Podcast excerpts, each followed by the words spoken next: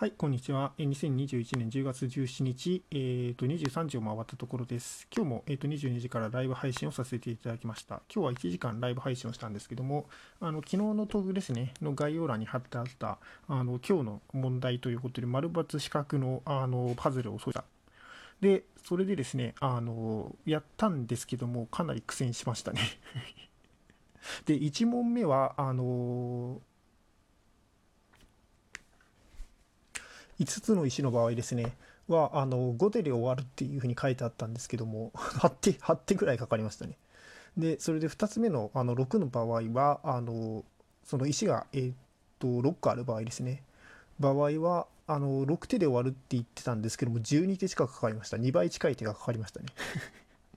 まあでもあのとりあえず手数がかかっても解けるっていう解けたのも良かったんじゃないかなっていうふうに思いましたけどもあのリスナーさんのあの方でもあの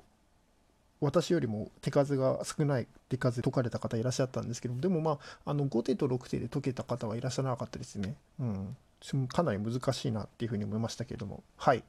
まあでもあの結構頭の体操になるので面白い問題だと思いますのでよろしければぜひぜひ解いてみてください。であの最短の手数についてはライブの方で発表をしてますのであのそちらを聞いていただけるとありがたいです。はい。まああの碁石をこういう風に動かすっていうのはなんかあのこういう風になんか操作をしてどんどん解いていくっていうのは問題として私とても好きなんですよね。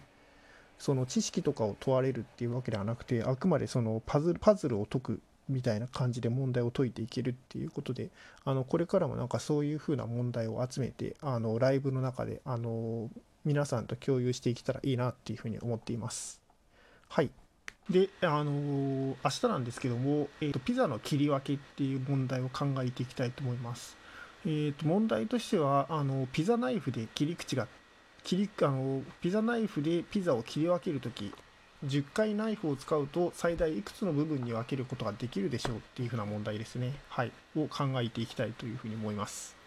もしもよろしかったら考えてみてください。これも論理パズルの一つですね。はい。それではあの最後まで聞いてくださりどうもありがとうございました。